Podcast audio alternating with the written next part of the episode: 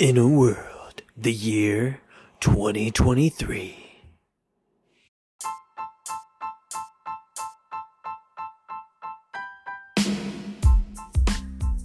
Hello, everyone. Bry, the movie guy here, and I will not be with co-host extraordinaire Cody this episode, um, because this episode is about the movie event of the summer known as Barbenheimer Weekend, and my co-host has not seen either film yet, so he is ineligible for this podcast. Sorry, buddy. Um, but I will have random people coming in and out of this review episode to get their thoughts on what could be one of the most historical movie events in the past 20 years of films, or I, I don't know. Like, it's been a huge weekend, and I'm recording this the Thursday after Barbenheimer Weekend's release because uh, yeah, there's a lot to digest. There was a lot to think about, and I want to get other people's perspectives. I want to hear it fresh so there can be discussions had of these films because wow, um, what a weekend it is. But here it is, folks. This is Barbenheimer.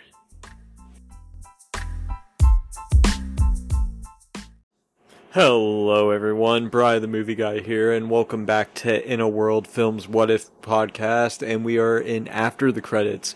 That's right. It's our review episodes where we stay on our universe and our universe, our world, and we talk about the movies that we know and love today. So, yeah, the review episodes. Anyway, um, as the intro would have told you, we are talking about Barbenheimer today. I will be joined by different guests that um, I recorded uh, quick little interviews with them about their thoughts of certain movies. And so um, during this episode, you'll hear from different people. I'm going to try to get Joey on here. Uh, my buddy Brock, I'm going to see if I can get him on here for to share some quick thoughts on because I know he did the Barbenheimer uh, experience as well. So um, yeah, but man, okay, so 721 2023 will forever be infamous as Barbenheimer weekend. The start of Barbenheimer weekend is the release of both Barbie and Oppenheimer. It is the movie event of 2023. It is it's the release of two clear mega blockbuster movies of the summer, both by highly acclaimed directors and writers, both very much a study about character, a journey of one's self-discovery, these movies were deemed for greatness well before their initial release, with neither company budgeting on that release date of 72123. Um, Nolan saw it, uh, Greta saw it, and they were like, let's do it. Um, so, as I was saying though, this is the same day release of both Greta Gerwig's Barbie and Christopher Nolan's Oppenheimer. 72123 will forever be known as Barbenheimer Day, folks. I mean, I can't stress that enough because the phenomenon is real, okay? So, as I'm recording this, as I said, it's the Thursday after Barbenheimer weekend. It is July 27th, and this movie has made some money, okay? Um, in its opening weekend alone, for Barbie at least, um, it made over 155 million dollars. Um, that was way above expectations. They were expecting 100 million dollars, but not 155 million dollars. And Oppenheimer, same thing. A lot of analysts were saying generously 50 million, but it debuted with 80 million dollars.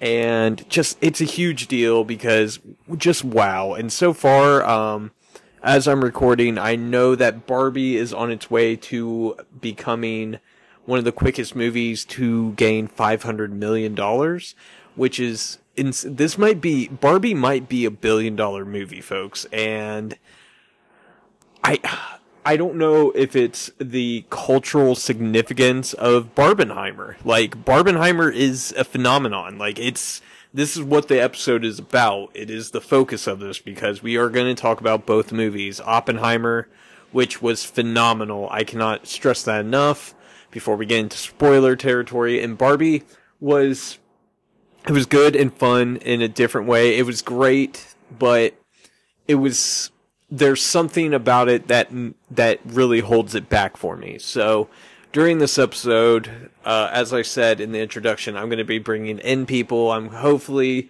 going to be able to stop some folks after their movie if they feel interested. Uh, just maybe blind interviews that w- might be fun. I don't know. I'm trying something new with this episode. Uh, it's been a while since I've been able to record. Um, I miss recording and I miss the podcast, so I'm gr- glad to be here with you guys right now and talking about these movies. Okay, so uh, before we go into the whole uh, review territory and talking about these films in depth, let's talk about some what ifs for the films because that's what this podcast is. It is the what if podcast. It's a film what if podcast, excuse me.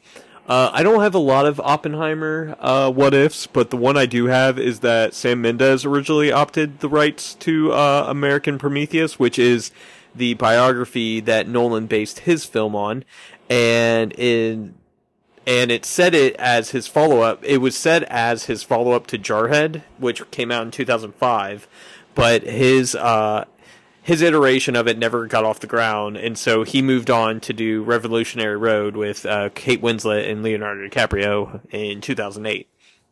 So that was the only like what if I could find. I did hear something recently. Wait, no, that's about Barbie. Never mind. But I okay, let's get into the Barbie what ifs because there are actually a few because it kind of goes through this weird cinematic journey. Um, to get started, this all starts all the way back in 2009. Uh, that is when it went through multiple, it just, the project went through multiple different iterations from there. Uh, it went through three different studios and it was originally, funny enough, a Universal picture, which it's funny because Christopher Nolan, who directed Oppenheimer, uh, was known as Warner uh, Warner Brothers guy. Like all of his movies was Warner Brothers movies. But then after the whole 2020 um, HBO Max same day release as theaters, uh, he was really against that. So he went on to go to Universal Pictures, and that's who released Oppenheimer, and Warner Brothers released Barbie. So it's just kind of uh, film nerd shit. Um, anyway, so after five years of development at Universal, though, it moved on to Sony Pictures. They took over in 2014. Uh, Jenny Bicks was hired on as a screenwriter, but was replaced by uh, Diablo Cody uh, the following year.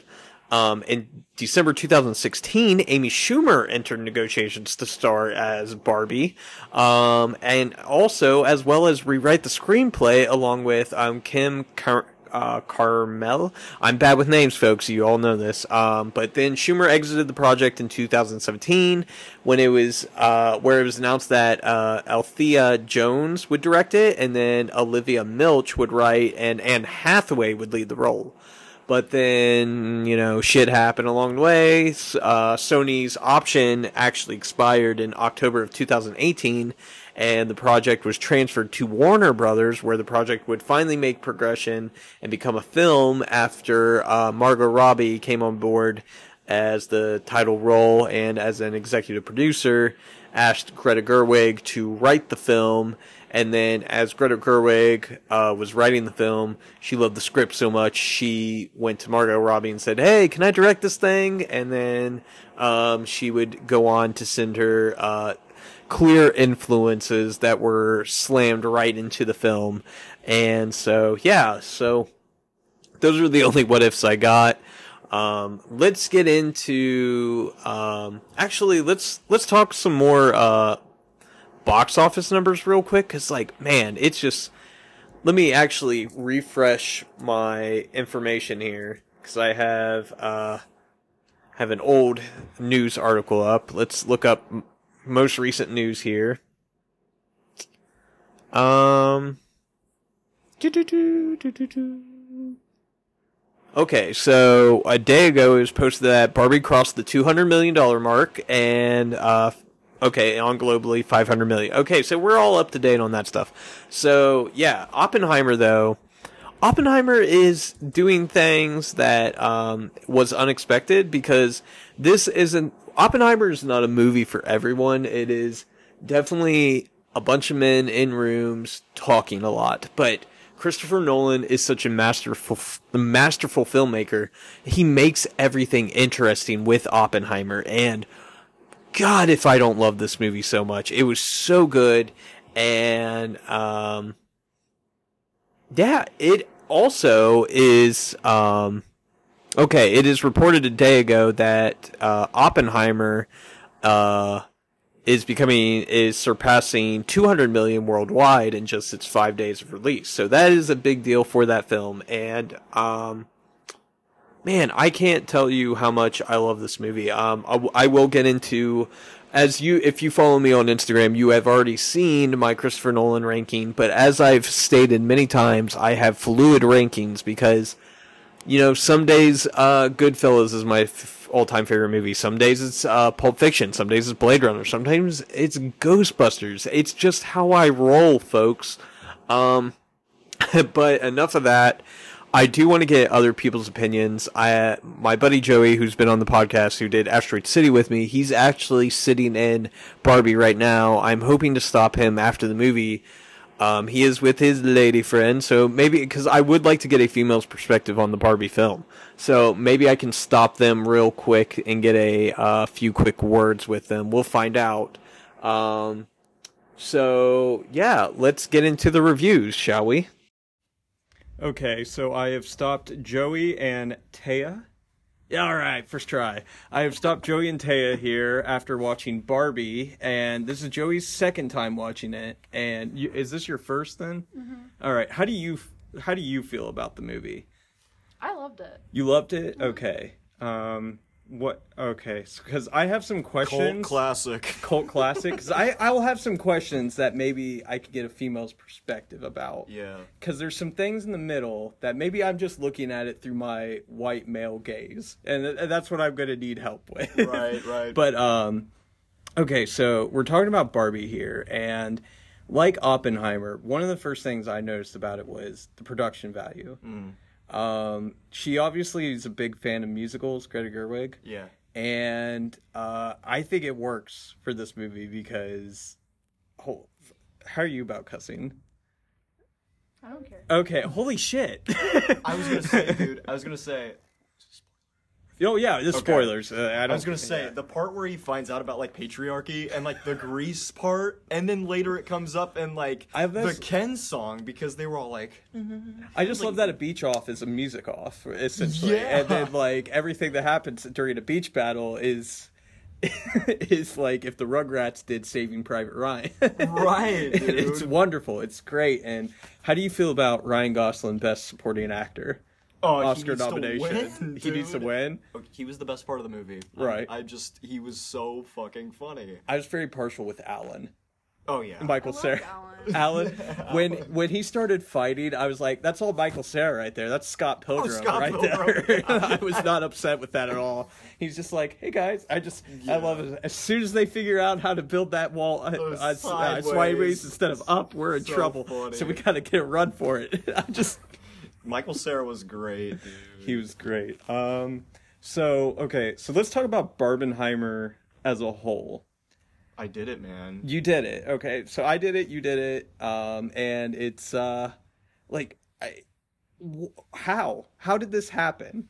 We had first we So- cuz it, it first of all, it's made almost it's made over Oppenheimer has now made over 200 million worldwide. Okay. Barbie has made is almost made 500 million worldwide. God, dude. it's going to be a billion dollar movie. It has to be. It has to be. Um, I think what okay. Let's talk in terms of. I read this list earlier, and it was a bunch of things that Mattel is supposedly about to get started on. How do you feel about an eight ball movie? An eight ball movie. That was on the list. An eight ball movie. I, I saw Rock'em? Sock'em Robots, but I've just thought of Real Steel with that. Like that's just Real Steel. Real Steel, yeah, that's okay. Real Steel. So let's I get Hugh say- Jackman in for a sequel. That's all I Sequel asked to for. Real Steel. yeah. Shawn Levy's still Let's get be Clubber. Lang in there. Yeah, dude. Maybe get The some eight- Stranger Things kids Stranger in there. Because they're gonna be fifty by season five. exactly. Eleven's gonna be thirty-five. Yeah. Um, but okay, so this is what I need help with, with the Barbie movie. I love it, but then it gets weird in the middle when she mm-hmm. comes to the world. Right. Does America, like, okay, this is Greta Gerwig we're talking about. Mm-hmm. She is. I I love Lady Bird. I I've seen Little Women. I love that. I haven't watched a movie she's done that I didn't like. So I know mm-hmm. the kind of director she is. Right. But when the speech that America Ferrera gives, as empowering as that speech is supposed to be, am I wrong to think like it's preachy? Does it come off, or is that just again my white male gaze? I think it came off preachy Okay. after she did it multiple times. Because see, that's what what came. Okay, this is how I took it after a little bit, and this is where I could be wrong. Because again, I'm a mm-hmm. dude. Right. Is she not a woman telling other women how what's wrong with their life, and this is how they should be? Yeah, that's what I thought about it too. Okay. It's like, like at first it was like, yes, I agree with this, but Yeah. then she was like, she was preaching everything wrong with like women in society to all these different Barbies, and I was like, okay, like it just after a while it's just like but shouldn't these isn't the purpose is like finding who they are supposed to be but then you're having just one person tell you this is your problem in the world and this is what you are and this is But then I was like, well, it's to Barbie, so Barbie doesn't know. right that's true. but at the same time it's why does this one bar i don't know i don't know it's just it's the part of the movie that gets a little Oh yeah, you're talking me. about like when they like were like brainwashing them back to becoming okay. Yeah. I missed that. Okay, because that's that's where I was just like, is it? It just feels like uh, you're having someone tell someone like, this is your problem, this is how you need to take care of it, and it's like that doesn't feel like someone trying to say like, like because. I see the Barbie character as someone trying to discover herself throughout the movie. Yeah. Like I think the most powerful scene is probably the park bench scene. Yeah. Yeah, like she's experiencing every kind of emotion all at once, and this Mm-hmm. is where, while Ken is having an awakening of his own, Best uh, part of the with movie. horses and patriarchy. What's not to love? Oh, and Grease. matchbook box twenty, Brian, I will push you around. and I will, and I will. when that beach scene happens, and I, I, at first I thought like, are are we just listening to Ryan Gosling sing? I don't have a problem with Ryan Gosling singing. Let me get that straight out. He's phenomenal. Yeah, and um, but Best song. Oscars. Here we go. But when it's like they show him first singing to her, when they they do the whole like we gotta get them to play at their own game. Mm-hmm. Um, when they started zooming out and all the Kens were lined up with all the other Barbies, Wasn't I lost it for a good five minutes. the drum Ken. uh, the drum Ken. Do you know he's um Bob Marley? He's gonna be playing Bob Marley. I just saw the poster. I was like, I didn't even know they were making a Bob Marley movie. I'm excited for it. I love No Bob Marley. way. But uh, he was my he was my favorite side Ken because he was like regular Ken's like dude the whole movie. Like at the very beginning, he's like, Mm. if you're gonna beach off him, you gotta beach through me. You gotta beach me off before you beach him off. Hey, or no one's beaching each other off. I'll beat you off with both hands if I have to. Uh, it's so good and I don't want to. It's almost unfair to compare the two films, but they're, almost so different. they're so different, but they're so much alike in the sense of they're both character studies. You have both these characters going through these crises in a way. Right. Very different though. But like I don't want to keep you guys too long cuz you know, No, cool. you guys are doing your thing. I don't want to be that guy. uh, but uh by the way, welcome to the podcast. I'm very eccentric on here and weird sometimes, but uh, Joey's been through it a couple times. It's the best podcast in the world. You Follow on Instagram. Stop. yeah. Thank you. I never. I always see people, and I'm just like, am I, I always want to Oh, follow man. people back, but it's like, is that cool?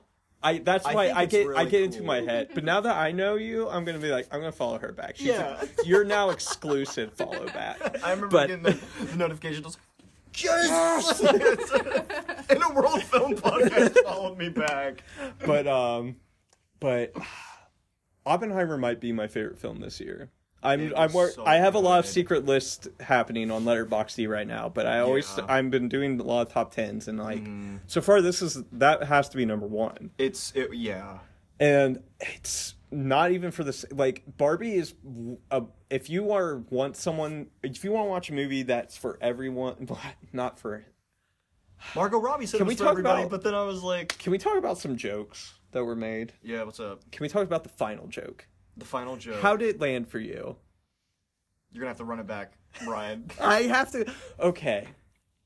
Barbie is coming up in her Chevy car that we see throughout the whole movie. Shout out Chevy throughout Barbie. oh my god. And um, Shout out. We don't. I th- okay. For in w- the very end, I think she's going in for a job interview or her first day of a job, and I thought it was going to be Mattel. Okay.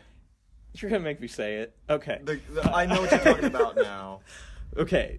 Uh, did the joke land for you? No. It didn't. No. Oh, I I, th- I thought it was hilarious, but I do have. What? Where she was like, I'm, I'm here for my first guy college." Oh yeah, I laughed at Yeah. that. I laughed That at a good funny. five minutes, but then I started questioning some things. Why? I'm a big fan of the show Cheers, and so Rhea Okay. Perlman popping up as the original Barbie creator was kind of wild. yeah. Is she God? I, I want to think so. And- the Barbie and the Lego movie are the same movie. Will Ferrell, Yeah. it's. He's you know- president business. Oh my god. Yeah, and then in the movie he was Oh. like. What are some other like? Oh man, I wish so, there was so many different uh gaming things that they mentioned. There was Rock'em Soccer Robots. I feel like the Magic Eight Ball would be a great horror film though. Oh. Like, I didn't for- even think of it as like a horror let's think of it as like the Magic Conch from SpongeBob. Yeah. Like you have to listen to the Magic Eight Ball or I'll find you. That would be so cool. I didn't even think about that. Yeah. But anyway, back to Oppenheimer real quick because again, I want to keep this because I, I I asked for ten minutes and now we're over ten No, minutes, so now I just feel rude.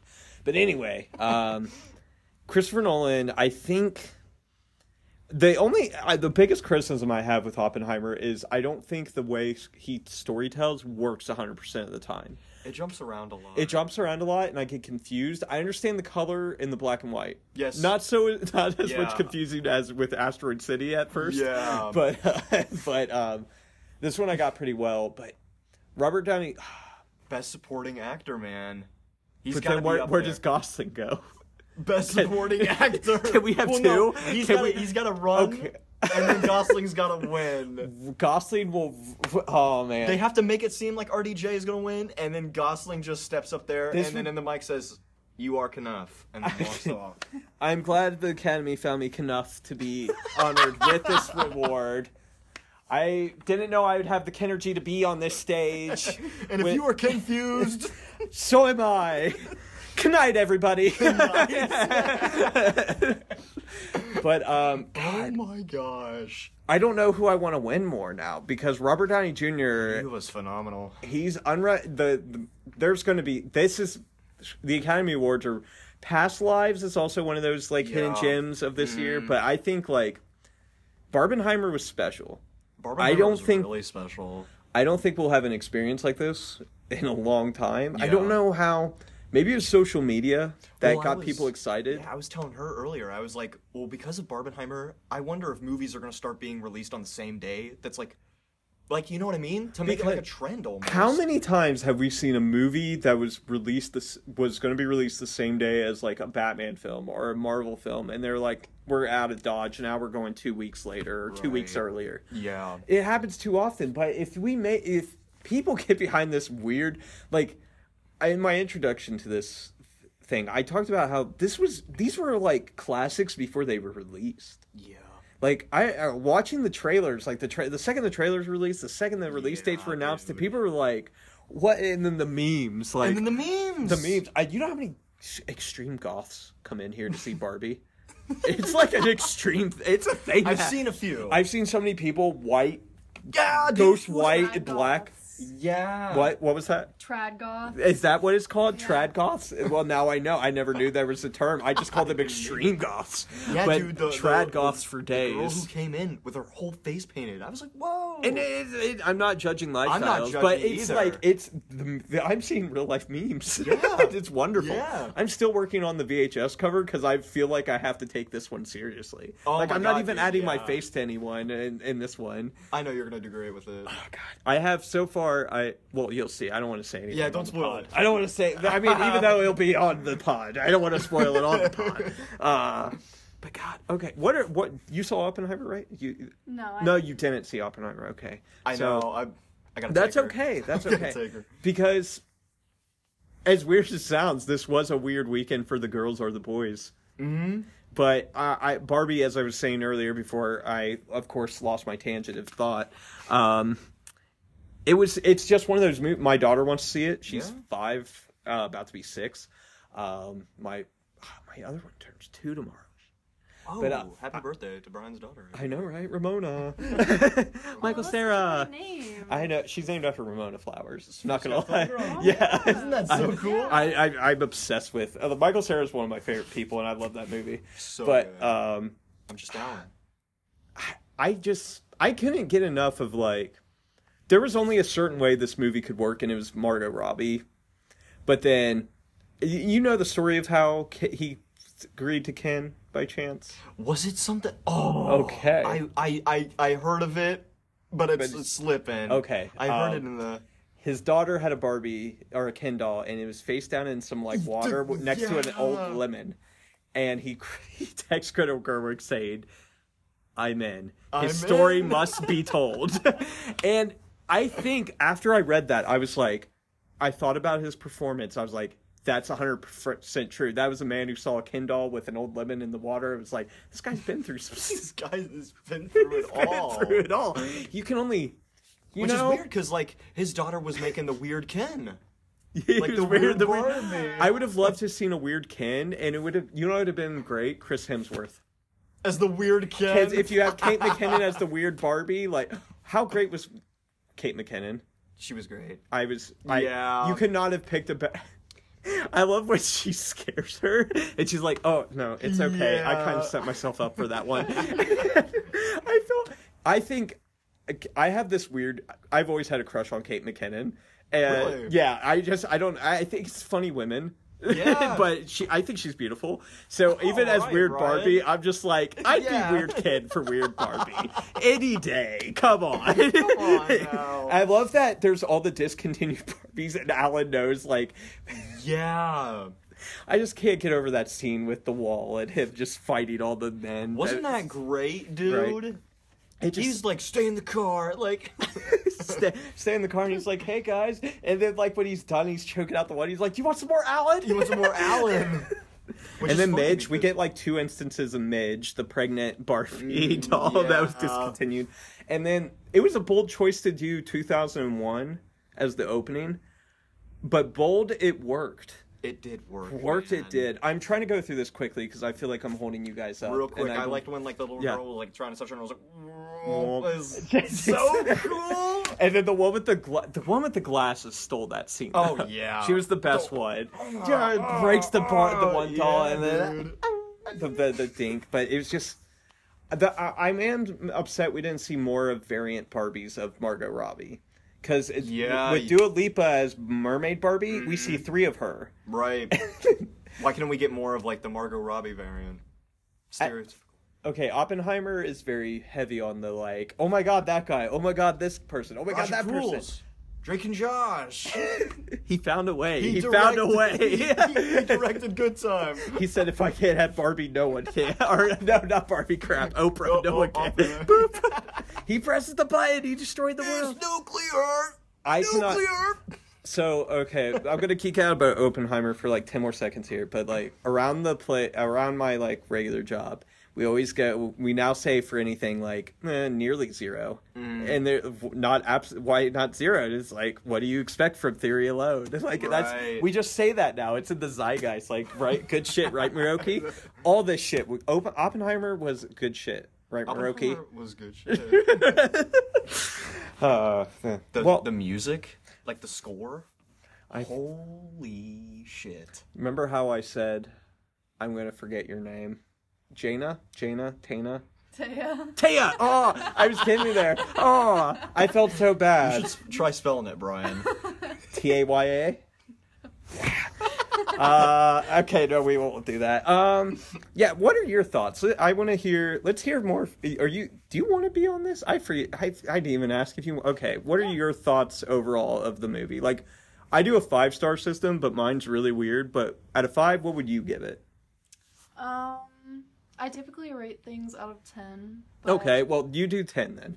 okay, then I give it a, a nine out of ten. 9 out of 10, that's bold. But I, I respect it. I go I dig it. I gave it an eight. An 8? Okay. I, I was leaning like when I first saw it, seven point five, but then, which I know is like a weird rating, but if we want to do the five star system, um, Well, I that's just like, a- how I do it on Letterboxd. Yeah. I did the I did um the four. Or I- uh, the three point five. I've been flirting with four and a four and a half. Yeah. Which would be roughly like a nine or a nine and a half. So Mhm. roughly like averaging you two out. Yeah, because Um, I first gave it like a seven point five, and then now I was just like, I was a little Nine, harsh on it, and then I saw I saw so many man child man child whining about the movie, and I was just like, yeah, and I was just like, okay, this is Greta Gerwig's it's a Barbie, movie. and I'm like, you've seen Little Women, Lady Bird, right? It was It's- nominated for an Academy yeah. Award. Like this is her, this is her I was niche. just telling Ted that before we came. Are here. you a Greta like, Gerwig fan? Uh, Does this make, or if not, does this make you want to go see more? Uh, Yeah, it does. okay. Honestly, my like overall opinion on it, like on this movie alone, is just that like it's exactly what I wanted to see when Okay. a Barbie mo- movie was announced. Like I wouldn't want it any different. Yeah. Okay, so I'm I'm the youngest of three kids, and my oldest is a a sister. I was going to say a girl, but uh, I was I sister a just girl. made yeah. Well, I get yeah, anyway. She had Barbies, and so like being the Mm-hmm. third, I had Ghostbuster toys, I had Barbie toys, I had GI sister had Joes, I had, too. but I had all the cool cars too. Yeah. When that, I got a little geeked out when the ambulance pulled up. Oh yeah. and it You opened telling up. me that you remember. that I remembered it because my sister had that, and I was like, "Oh my god!" It was such a weird little flashback Yeah. because my Joes needed to, Your Joes needed my Joes needed something.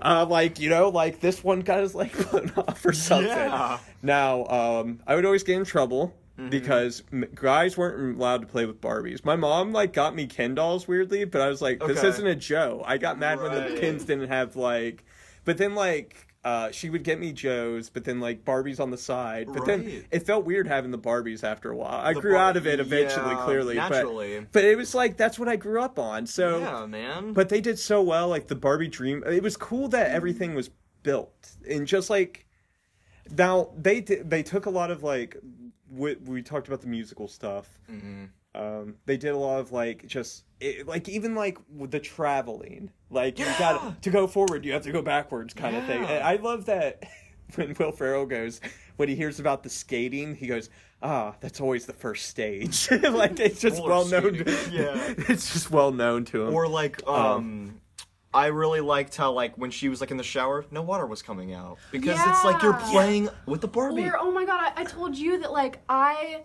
felt like memories flooding when I saw her open the fridge and there was like the toy like milk because I Yes. remember stocking my Barbie fridge with little like and I like that it was like it was an open cont- carton, like it always was. And, And then then like nothing she came out! nothing came out, and, and then with the the shower, oh, it was Ooh, like, oh my god, it's so perfect. And then uh, when she floats down instead of like walking, because Yeah. that's how Barbie's traveled, and it's like, oh, that makes sense. that makes sense. It was. It, it did. You mentioned the Lego movie. Yeah. And that's the greatest comparison, probably, because it was meta. it, it was. And this movie's meta. It knows is. that. And the explanation of so is Barbie Man land like in our imagination, but in a fan? Yes. Yes. Oh, okay. Okay, like yeah. that's all we need to know, and it's it's perfect. It that's is. all you need to know. It's sort of like uh like Themistocles and uh the Wonder Woman stuff and all that. Mhm, It's like it exists. That's all we need to know. Um, but God, um, yeah, Man, dude, two- screw Oppenheimer. Barbie's just way better. No, I that I can I can never say Barbie's better than Oppenheimer. I Oppenheimer I was better. I would, I, but that's just personal taste. If, Oh, no, if there are people who's gonna because Yeah. I have now listened to uh, I mentioned the rewatchables, and they have like uh, this uh, this other podcast called the Rewatch or whatever, um, and I listened to their whole breakdown in Greta Gerwig's, and I have some thoughts that I'll probably get into later. But right now, I'm gonna let you guys go because I've held you guys over Alright. 12 minutes, and I feel bad now. But No, but I thank you guys for joining, and course, I enjoy the insight. And No, uh, I will always come on here when you want me to, man. I love you. and I will push you around. And I I will. will. And you want to get some horses? Let's get some horses. okay, real fast before we cut it out. I just love that patriarchy. He got confused. Thought was You about said the that. horses. When I learned That that, was the my horses favorite- weren't the leaders of the patriarchy, I honestly just, I just didn't didn't- want it. I do just it didn't care anymore. anymore. All right. Well, thank you guys, and you enjoy your uh, evening, and thank you again. Uh, but uh, I want to thank Joey and Taya for being on to the podcast. Uh, we mostly talked about the Barbie movie on, on, their end of things, and since we're kind of still in the Barbie movie, um, I just wanted to read off some of the best quotes from the movie. Um, uh, Joey mentioned one that uh, Ken says, but he uh, the quote reads, "When I found out the patriarchy wasn't about horses, I lost interest anyway, because." Uh, Ken's self discovery is all about him finding out about patriarchy. Um, the next quote is uh, during the whole Barbie dance thing, and they're all like dancing to I think it's a Dua Lipa song, but it, she just yells out of nowhere, "Do you guys ever think about dying?" And then uh, later on, um, later on when there's like the night's winding down, she yells out, "Thanks, guys! I'm definitely not thinking about death anymore." And then she opens up her eyes because definitely thinking about death. Um, um, the next quote is thanks to Barbie, all problems of feminism have been solved. And this is comes at the very uh, beginning of the movie. Um, and um, it's said by the narrator. And this is where I think, like Greta Gerwig, um, with the the feminine the feminist jokes were more quick and like they're not really subtle. I mean, she says feminism, but they were more quick, and it just it fit the tone of the story better until as uh, me and Teo were talking about the the America Ferrera speech scene, which it is a powerful speech, and I get how people are moved by it, but I do think everything after her first initial speech kind of goes off the rails a little bit um, in terms of the message. I don't know. It could be just me though. Um, but then a counterculture or counter thing of that is when Barbie meets America Ferrera's uh, daughter, who uh, uh, Sasha, who is played by um, Ariana Greenblatt.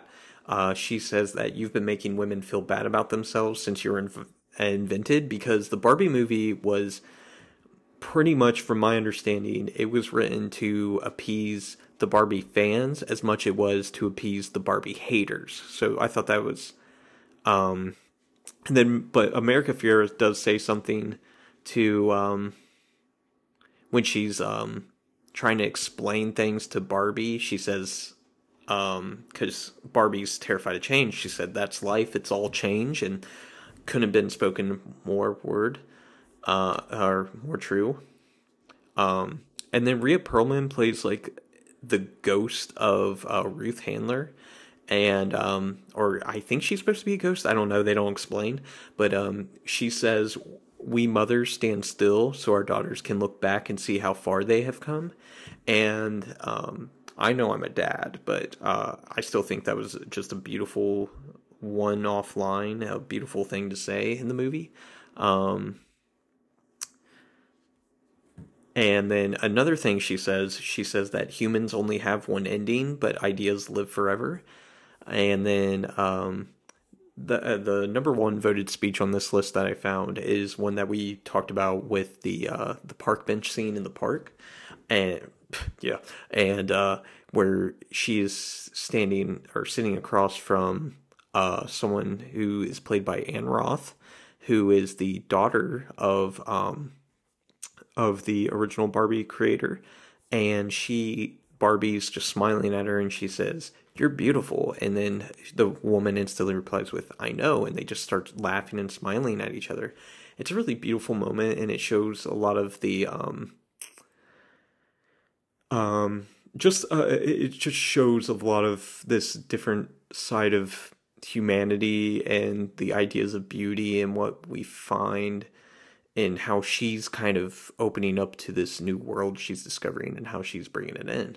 Um, and that's it for that list of quotes. Another thing I wanted to mention before we get into our next uh, interview here, which I'm not too sure. Um, I missed Brock. In fact, I'm actually recording this a few days after because I do have some news. Um, as I was recording this, I just felt the need to hop on the podcast. I'm actually going to open up Facebook because that is where I saw the information, and uh, of course it loaded.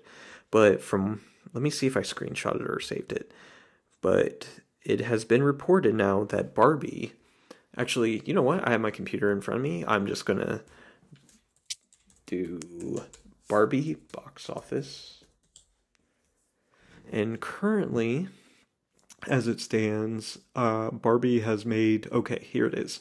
Uh, Barbie poised to cross 700 million globally through the second weekend, and Oppenheimer is now closing in on 400 million, which that's still impressive, but um, it has been reported, it was about 30, 40 minutes ago, that Barbie has in fact crossed the $700 million mark, and it is currently, it, it, it's going to be a billion dollar movie. Um, it's getting closer though. It um, just a day ago um, had over 580 million. So after uh, this weekend that we are on right now, it, it, has now officially made over 700 million. Um, and then uh, Oppenheimer, which I want to talk more about here with this next interview. Um, it's closing in on 400 million dollars. It's okay the point of this episode, yes, we're talking about Barbie and Oppenheimer at the same time, but like this is a true theatrical phenomenon happening. It's it's Tom Brady winning 7 Super Bowls. It is it's watching the Cubs win the World Series. It's watching it's it's a phenomenon essentially. Um and it might be the last phenomenon we get for a while because on top of Barbie and Oppenheimer clearly just making bank. Um, a lot of films are being delayed. Like recently, it was uh, the most recent one I can think of off the top of my head is Kraven, um, the Hunter. Uh, it is now re- being delayed a year. Oh, and of course the Ghostbusters Afterlife sequel, which that was a bummer, but it kind of has a more historical significance in the terms of the history of Ghostbusters with it. So I'm fine with that.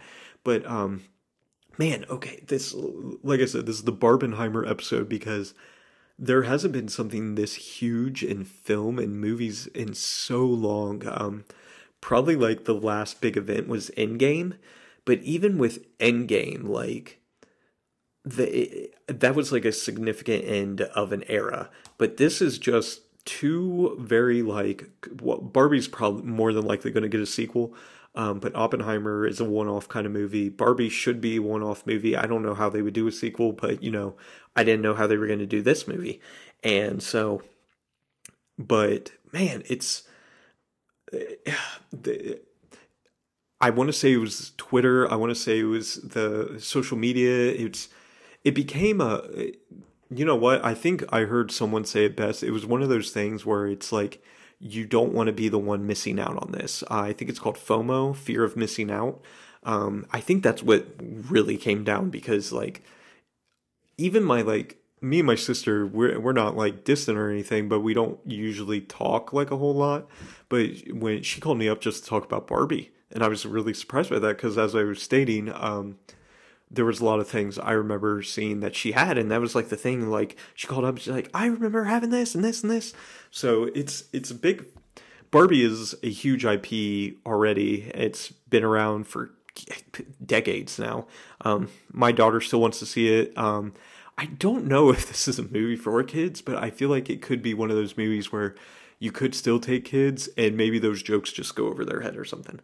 Um, but yeah, uh, like we've talked a lot about Barbie, but I really, really am ready to talk about Oppenheimer some. Um, this next interview, um, I'm not sure who it is with yet. Uh, as I said, this is being recorded a whole new way. I'm kind of just blindly inviting people onto the podcast. But yeah, let's get into our next one. Let's get more into Oppenheimer, though, for sure. All right, welcome to another random interview for this Barbenheimer podcast. And little surprise for you folks, we do actually have co-host extraordinaire Cody with us. Hi, buddy. Hey. I, I said in the beginning that we wouldn't sadly have you on this podcast, but but that has now changed. Now, you technically haven't seen Barbie nor Oppenheimer, but you have seen parts of Oppenheimer mm-hmm. specifically the explosion, mm-hmm. the bomb. Now, you didn't get to experience the tension the first time like like I did. That part where he's about to push that button, you know, Josh from Drake and Josh. Um, hold on, I gotta make sure that okay. Uh, Make that he has to do it for Oprah. Um, the amount of in I have never felt like such an intense moment from a moment I know was going to happen. But then sitting in that theater, there was a part of me that said, "Wait a second, what if the bomb doesn't go off?" As if this isn't recorded history that has already happened. Somehow Nolan makes you forget that. He gives you this suspense as if you have no idea what's about to happen. Now, full disclosure, I knew nothing about John Robert Oppenheimer besides he was the creator of the atom bomb and worked on the Manhattan Project. That's where it begins, that's where it ends. Now, obviously, you've seen the crowds for these movies. This episode, it is one part reviewing these movies, but another one's just talking about we we this is actually going to be released after the second weekend of Barbenheimer because it just went through the top 10 weekend again. It just topped the box office again. Um, before I brought you in for this interview, um, it has now grossed um, almost 700 million, I think I read. Uh, I have no idea. Barbie. And Oppenheimer is close to 500 million now.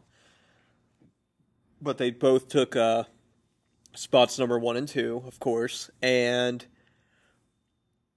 like, what's going to happen to movies is my next question with you. Because what one of the things you mostly know about is that movies are being canceled a lot, right? Or not canceled, they're being moved to next year.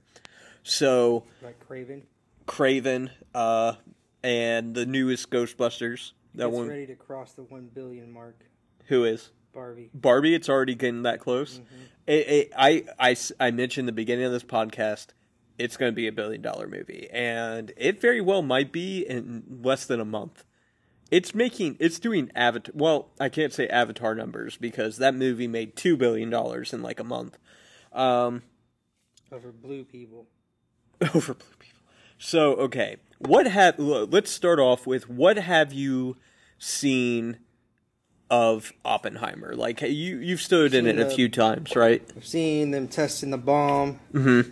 And then towards the end, the interrogations, the trials, and then um, what's his name?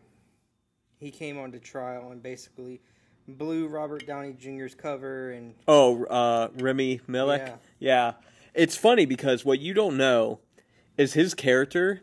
That is the most lines he gets through the entire movie. It was like Christopher Nolan said, "Now listen to me. Your purpose in this movie, every time we see you for like maybe 5 minutes, you're going to be pushed around by people. You're going to get clipboards knocked out of your hands constantly. And then at the end, you think he's about to like rip Oppenheimer a new one because he's like, oh, finally I can get back at this guy. on Robert Downey Jr.'s face. He thought he had it. Oh yeah, he Robert Downey Jr. got real uh, cocky at the end. But what a what a great performance though. Like this is a guy who he's been talking recently about how he feels um he feels that he kind of forgot how to act after playing Iron Man for so long.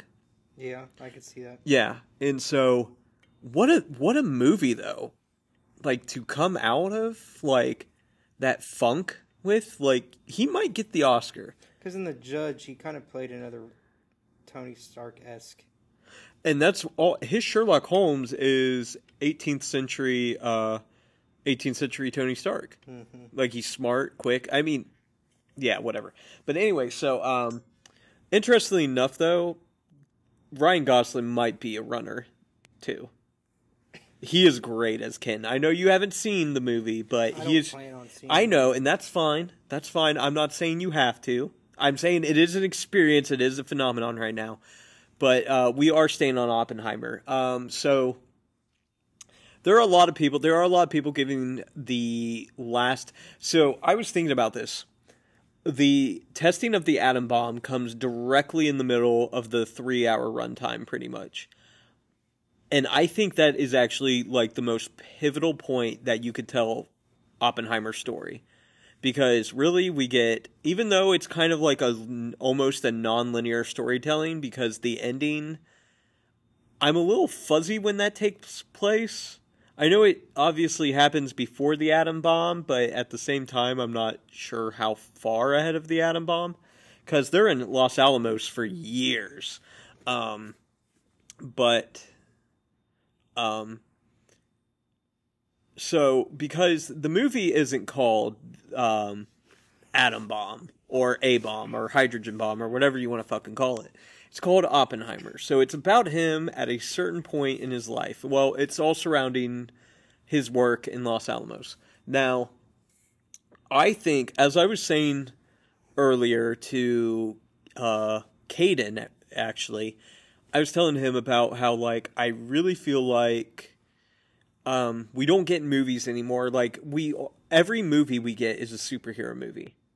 That's what the It, it, that's it, demographic crowd likes. Yeah, but at the same time, Oppenheimer is a movie about guys in rooms talking, and somehow, as I was saying, Nolan figured out a way to make it like he brought this intensity and like suspense to it, and just like everything is interesting, and it's.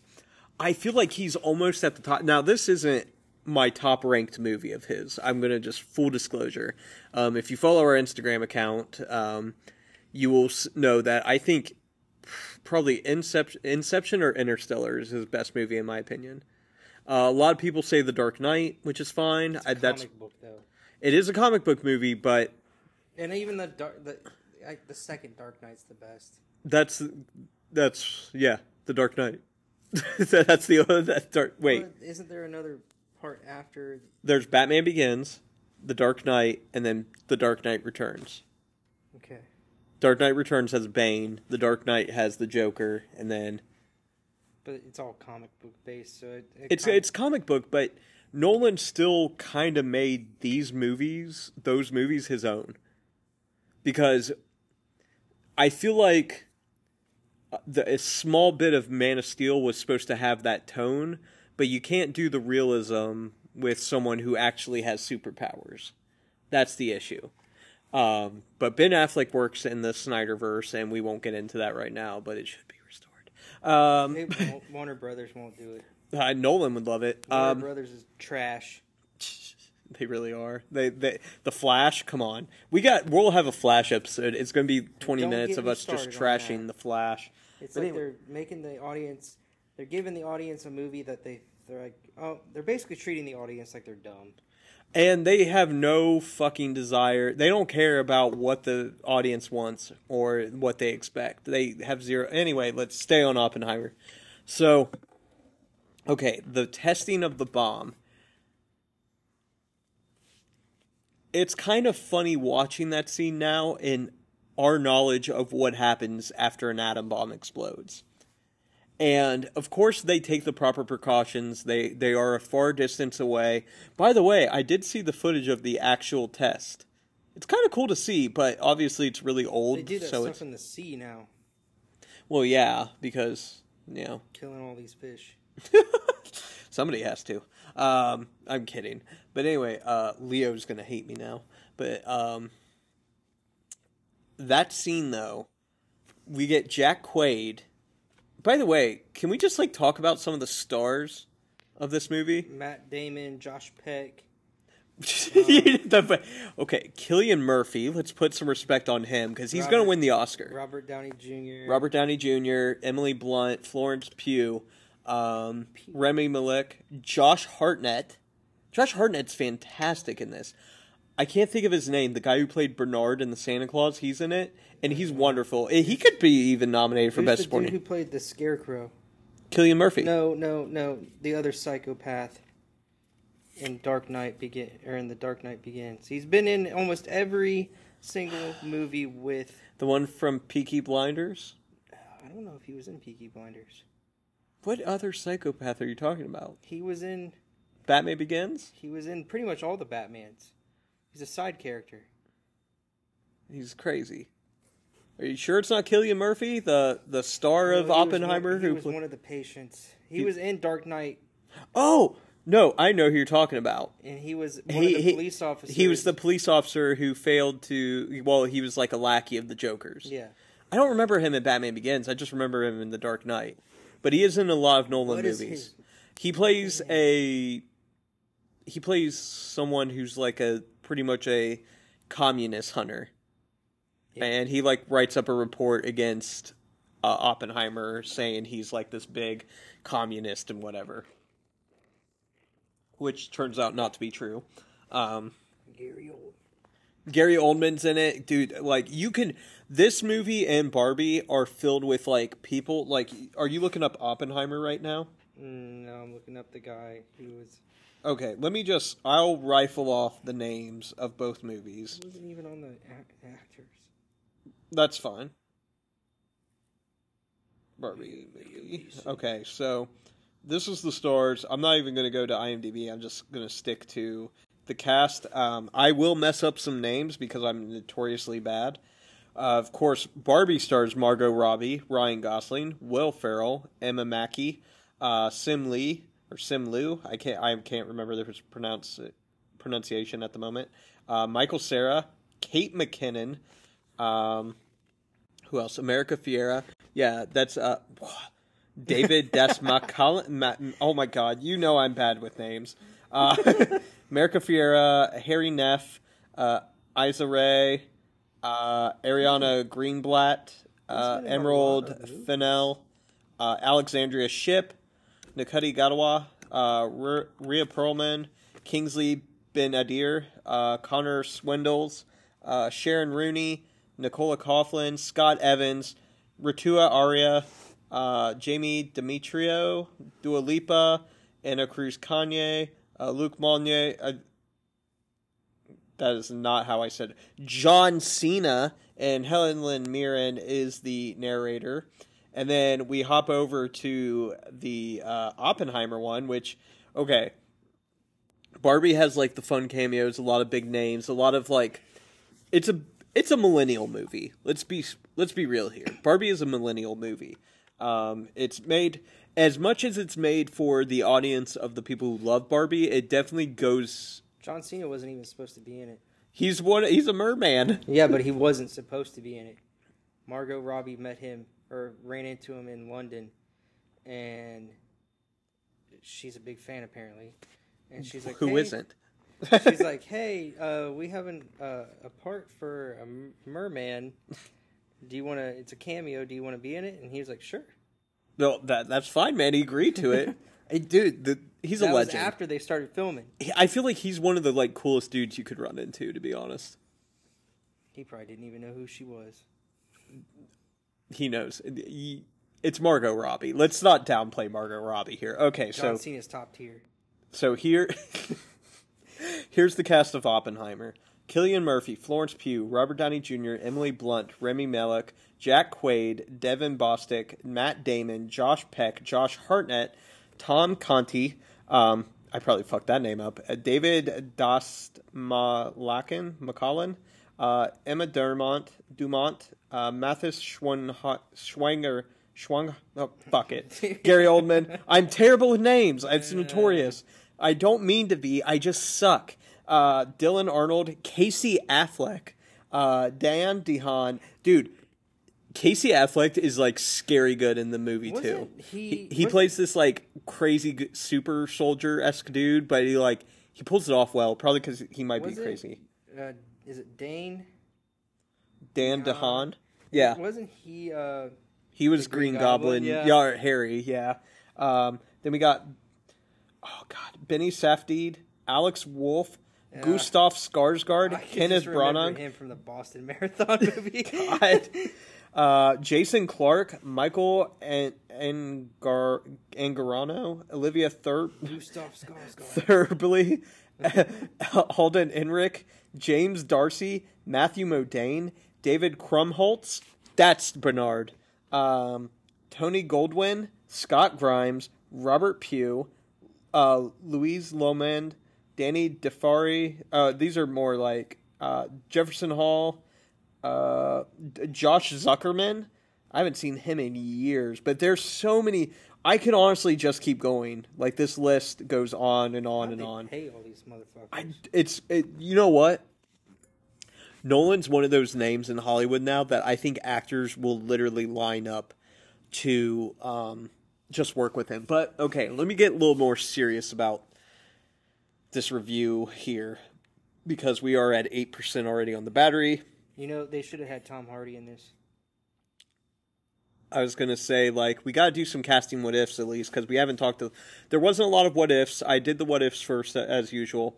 There, uh, Sam Mendes was attached to the project. He did The Kingdom instead, or uh, no, no, uh, Revolutionary Road with Leonardo DiCaprio and Kate Winslet. Um, How great would this movie be if Leo and Tom Hardy were in it? I don't want to. Re- I don't want to replace. No, I think you could easily. I think Leo, as someone who's like an environmentalist scientist, would have been like a really fun tongue in cheek kind of thing because he's such an environmentalist in real life. His role is uh, Hoover. Hoover's not in the movie. I know, but if they made him a part, they. Could I guess bring- so. But that was He a Clint Eastwood. already. I mean, but that was the Eastwood movie, and that movie wasn't good. Uh, but uh, Tom Hardy, though, I think would have been great. Okay, Casey Affleck's role, that would have been the role for Tom Hardy if Casey Affleck didn't do it. But okay, for starters, Casey Affleck probably the most recognizable voice out there in Hollywood right now. He has kind of that raspy voice, and you could tell he Doesn't probably sound Boston. no, he he definitely has a Boston accent. It's just he has that raspy. T- I I can't do it, obviously, but he, like he doesn't sound like Ben, and that's okay. But um, it looks like he, or I feel like Ben has Asperger's. dude, why why? Come on, come on, gotta flag that. Uh, He plays a guy. I know, I know, I know, I know. I pro- I won't erase it. It's not. It's just ah. Anyway, um. So let me let me just say my piece because I, I I I hate that I didn't charge my phone before this because I miss potting with you. It's been too long. Um. For starters, this is a movie you'll love. I know you, and even though it's a lot of guys standing around talking, you'll find this interesting and you'll get into it easily. Um, I feel like Christopher Nolan is maybe it's because he's working with things that have happened. He has more of a blueprint than he usually does. But it does feel like this movie's a little more planned, a little more there was a more thought with how the direction of it would go. Now, since it is a biography, um, that he did have to stay in a certain lane with things. Now he does mess with time. He does do a lot of time jumping. Um, I know one of his favorite movies is JFK. I think it's a, it's said to be an inspiration to this, and you can see there's a lot of JFK inspiration, especially towards the end. Yeah, they even mentioned him. And they do the uh, uh, senator out of Massachusetts blocked you. How great would it have been to get like an actor coming in there? I fucking blocked you. I'll fucking do it again. You come He around here. You- that was it. it's not what you can do for your country. It's what your country can do for you. Or no, not what you can do. uh, Fuck it. Uh, I already fucked it up. Ask what not. Ask you- not what your country, country can do, can do for, for for you, you. but what you can do for your country, or some shit like that. My Mrs. Smith is going to be rather upset with me, uh, but that was my uh, that was my Feeny. I had her every single year of high school, um, but this takes what I think history movies needs. That was weird, but uh, I think history movies could take a lot from how he purchased things. Now, there are some weird things that happen. Um, Florence Pugh's uh, Nolan's notoriously bad about writing female characters. Florence Pugh's character, ninety percent of this movie that she's seen is naked for no reason other than like there's a weird ass sex scene where they're like having sex and she stops to grab a book and then they proceed to have sex while he reads from it and that's where we get the line of I am death, the destroyer of wor- I have become death, the destroyer of worlds. Um, now I get it. I want to know what this girl looked like in real life. I, I I mean, you can look now. I, I'm going to actually mention something because I think there's an idea floated around with her. Um, her character in the movie commits suicide after Oppenheimer like breaks up with her for good. Now, there is a segment though of when they're showing and depicting the suicide where they they show her dunking her head and drowning herself in the bathtub. However, when we see clips of it cuz they cut back and forth to it, there's moments where there's moments where um You want to know how she died in real life? does it say Oh, what does that say? Cuz I'll tell you what the movie does. Suicide. So the, that's a suicide. Now, I wonder if there is theories out there of what happened to her because in the scene there's a part where her head's underwater and they show like like maybe quart three quarter view, I would say, and there is clearly a black gloved hand holding her head underwater. She died in 1944. 1944, yep. Uh, I think right before the testing. Yes. Yeah. Because I think that's an integral part because he's like ready to give up and everything when he finds out because he blames himself for the suicide. Oh, come on. um but uh we got to wrap this up. But um Mm, I hate that I'm at 4% cuz I really want to just talk about this movie. Um but I, I don't want to ruin anything for you at the same time. Even though it's history, it's already happened. But I do think that that theory that because she was associated with the Communist Party, because she was ti had ties with Oppenheimer, who was kind of like, you know, he was, as they say, he was very important at this time in history of the world and history of science.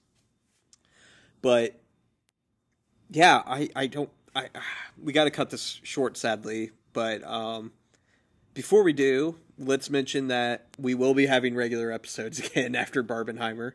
Um what episode do you want to do? I've we've been throwing a lot of movies out recently cuz I know we have we rewatched Batman.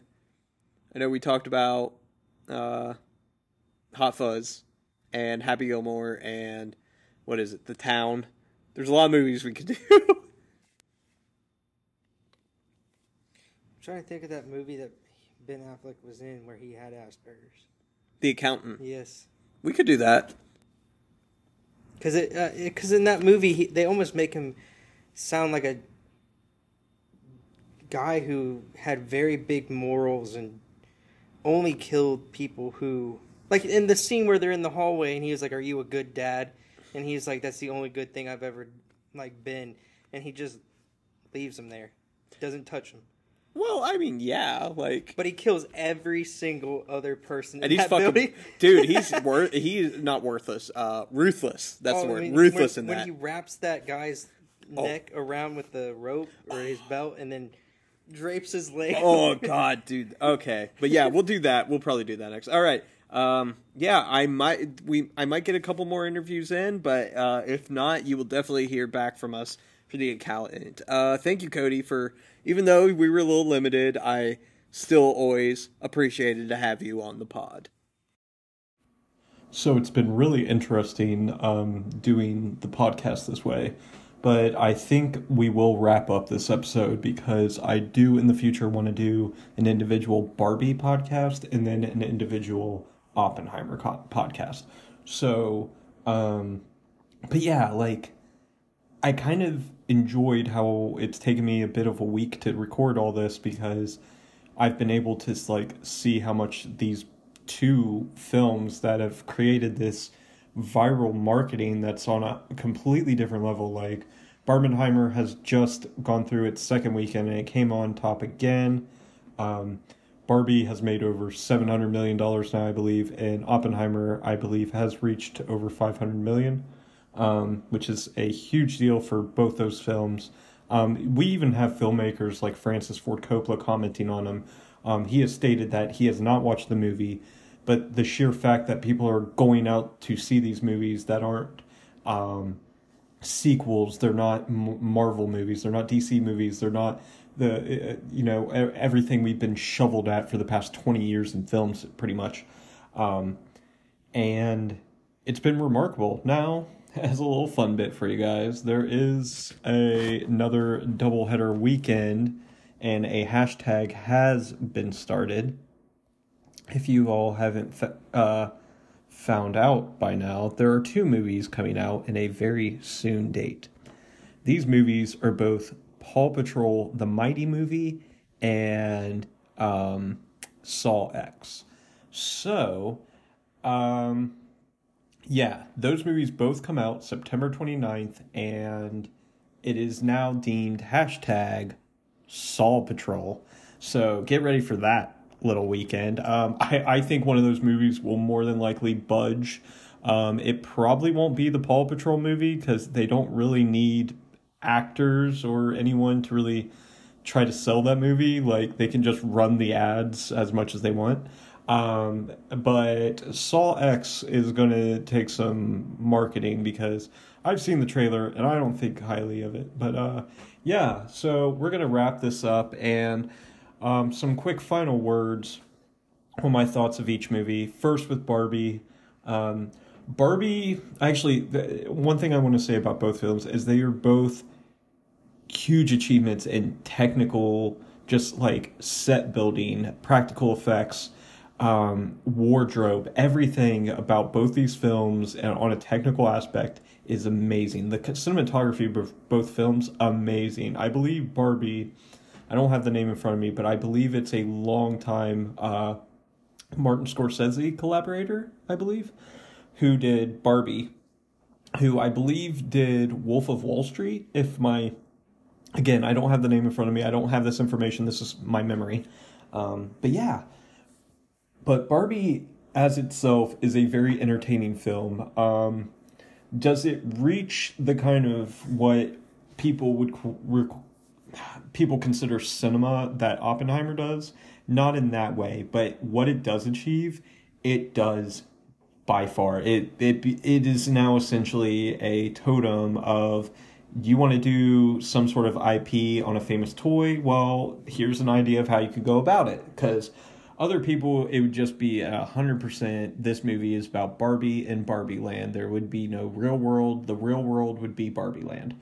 Um, but Margot Robbie and um, and Ryan Gosling both do amazing jobs in both these films. Greta Gerwig, this isn't like anything she's directed before, and she's she's playing a game in Hollywood right now. I mean, she's done the indie stuff and now this is like the okay, I need some the big money now for some other projects. Now she is doing the Narnia series for Netflix. Um, so we'll see how that comes out, but yeah, so um, Barbie uh, much like Oppenheimer, huge achievement in techni- technical. Um, it is funny. There is great emotional impact with the movie, but it's all sold because of Margot Robbie. Um, I will get into more about that movie on an individual Barbie podcast. Uh, for Oppenheimer, again, technical achievements up to yin yang because, according to Christopher Nolan, there are no shots of CGI, so everything is practical in this movie. And it's I don't know how to describe it without going into its own podcast right now, but it's he's been making so many great films throughout the years and he he takes this chance where he gets kind of out of the action realm and just again this movie is people talking in rooms but he makes it exciting he makes it interesting. I knew nothing about john j uh, j. Robert oppenheimer before this film and i wanted to go learn more about him. Um, I, I have no opinion if i think the man was good or not. I do think both these stories are very interesting. As Barbie is a uh, movie about one's self discovery and journey, Oppenheimer is one about man's um, creation and his instant um, regret of it. The the horrors that he sees and what he's made, and it goes with the whole, you know, and I become death, a destroyer of worlds, because that's how much he because I like I said, I got to give it its own podcast, and I will. Um, I'm gonna see if I can get my buddy Brandon in on it. Um, I'm actually gonna wait to do that until I get to watch it again in full because it is starting to get a little hazy for me. Um, I but everything I remember is just it's fantastic, and once I start talking about it, I remember. But I I need someone with me who has also seen it to kind of bounce back. But Cillian Murphy does amazing job. Um, I, if he doesn't win Best Actor, I really don't know who else will. And Robert Downey Jr. God, him and Gosling are going to battle it out for that best supporting actor because Gosling really puts in like if you see the Barbie movie, you'll understand and you understand the origin of why he chose to do that movie, which I said in this podcast because of the face down in the puddle Ken next to the lemon, you know, inspired him. He had to tell that story. But yeah, um, I think the next podcast, Cody wants to do the accountant. I might change that because majority rules. I'm kidding. Uh, it'll probably be the accountant, but we are working on doing our first live, like live viewing of a movie. Like we're gonna sit down and watch the movie together and just comment on it. Um, I'll probably have like fun facts to go with it along the way. Uh, but try something new. It'll be deemed um, unnecessary commentary because it is meant for you, the viewers, to watch the movie as you listen to the podcast at the same time. Sort of like when you watch a movie and there you watch it with commentary. I know a lot of people don't do it. That's why it's called unnecessary commentary. Um, but oh God, Barbenheimer, what what a time to be alive if you are a, film fanatic, a n- film nerd, movie nerd, whatever you want to call yourself, um, an, an enjoyer of the arts, whatever it is you call yourself when it comes to movies. This was a historical weekend, and I know this is like two weeks out, but man, it, it had to be discussed, and I was so happy and so thrilled to talk about it. I want it, there's so much more I could say about it, but like I said, I feel that each film deserves its own podcast. Maybe even towards Oscar season once they undoubtedly get nominated for Best Picture. I'm sure both of them will. Um, but yeah, um, this was Bry the Movie Guy. I want to thank everyone who came on to um, the podcast and helped uh, bring this episode to life. And um, you can listen to us anywhere you find podcasts and follow us on Instagram, on Facebook. It's uh, you find us in a World Films What If podcast. Uh, thank you for listening. Uh, ciao.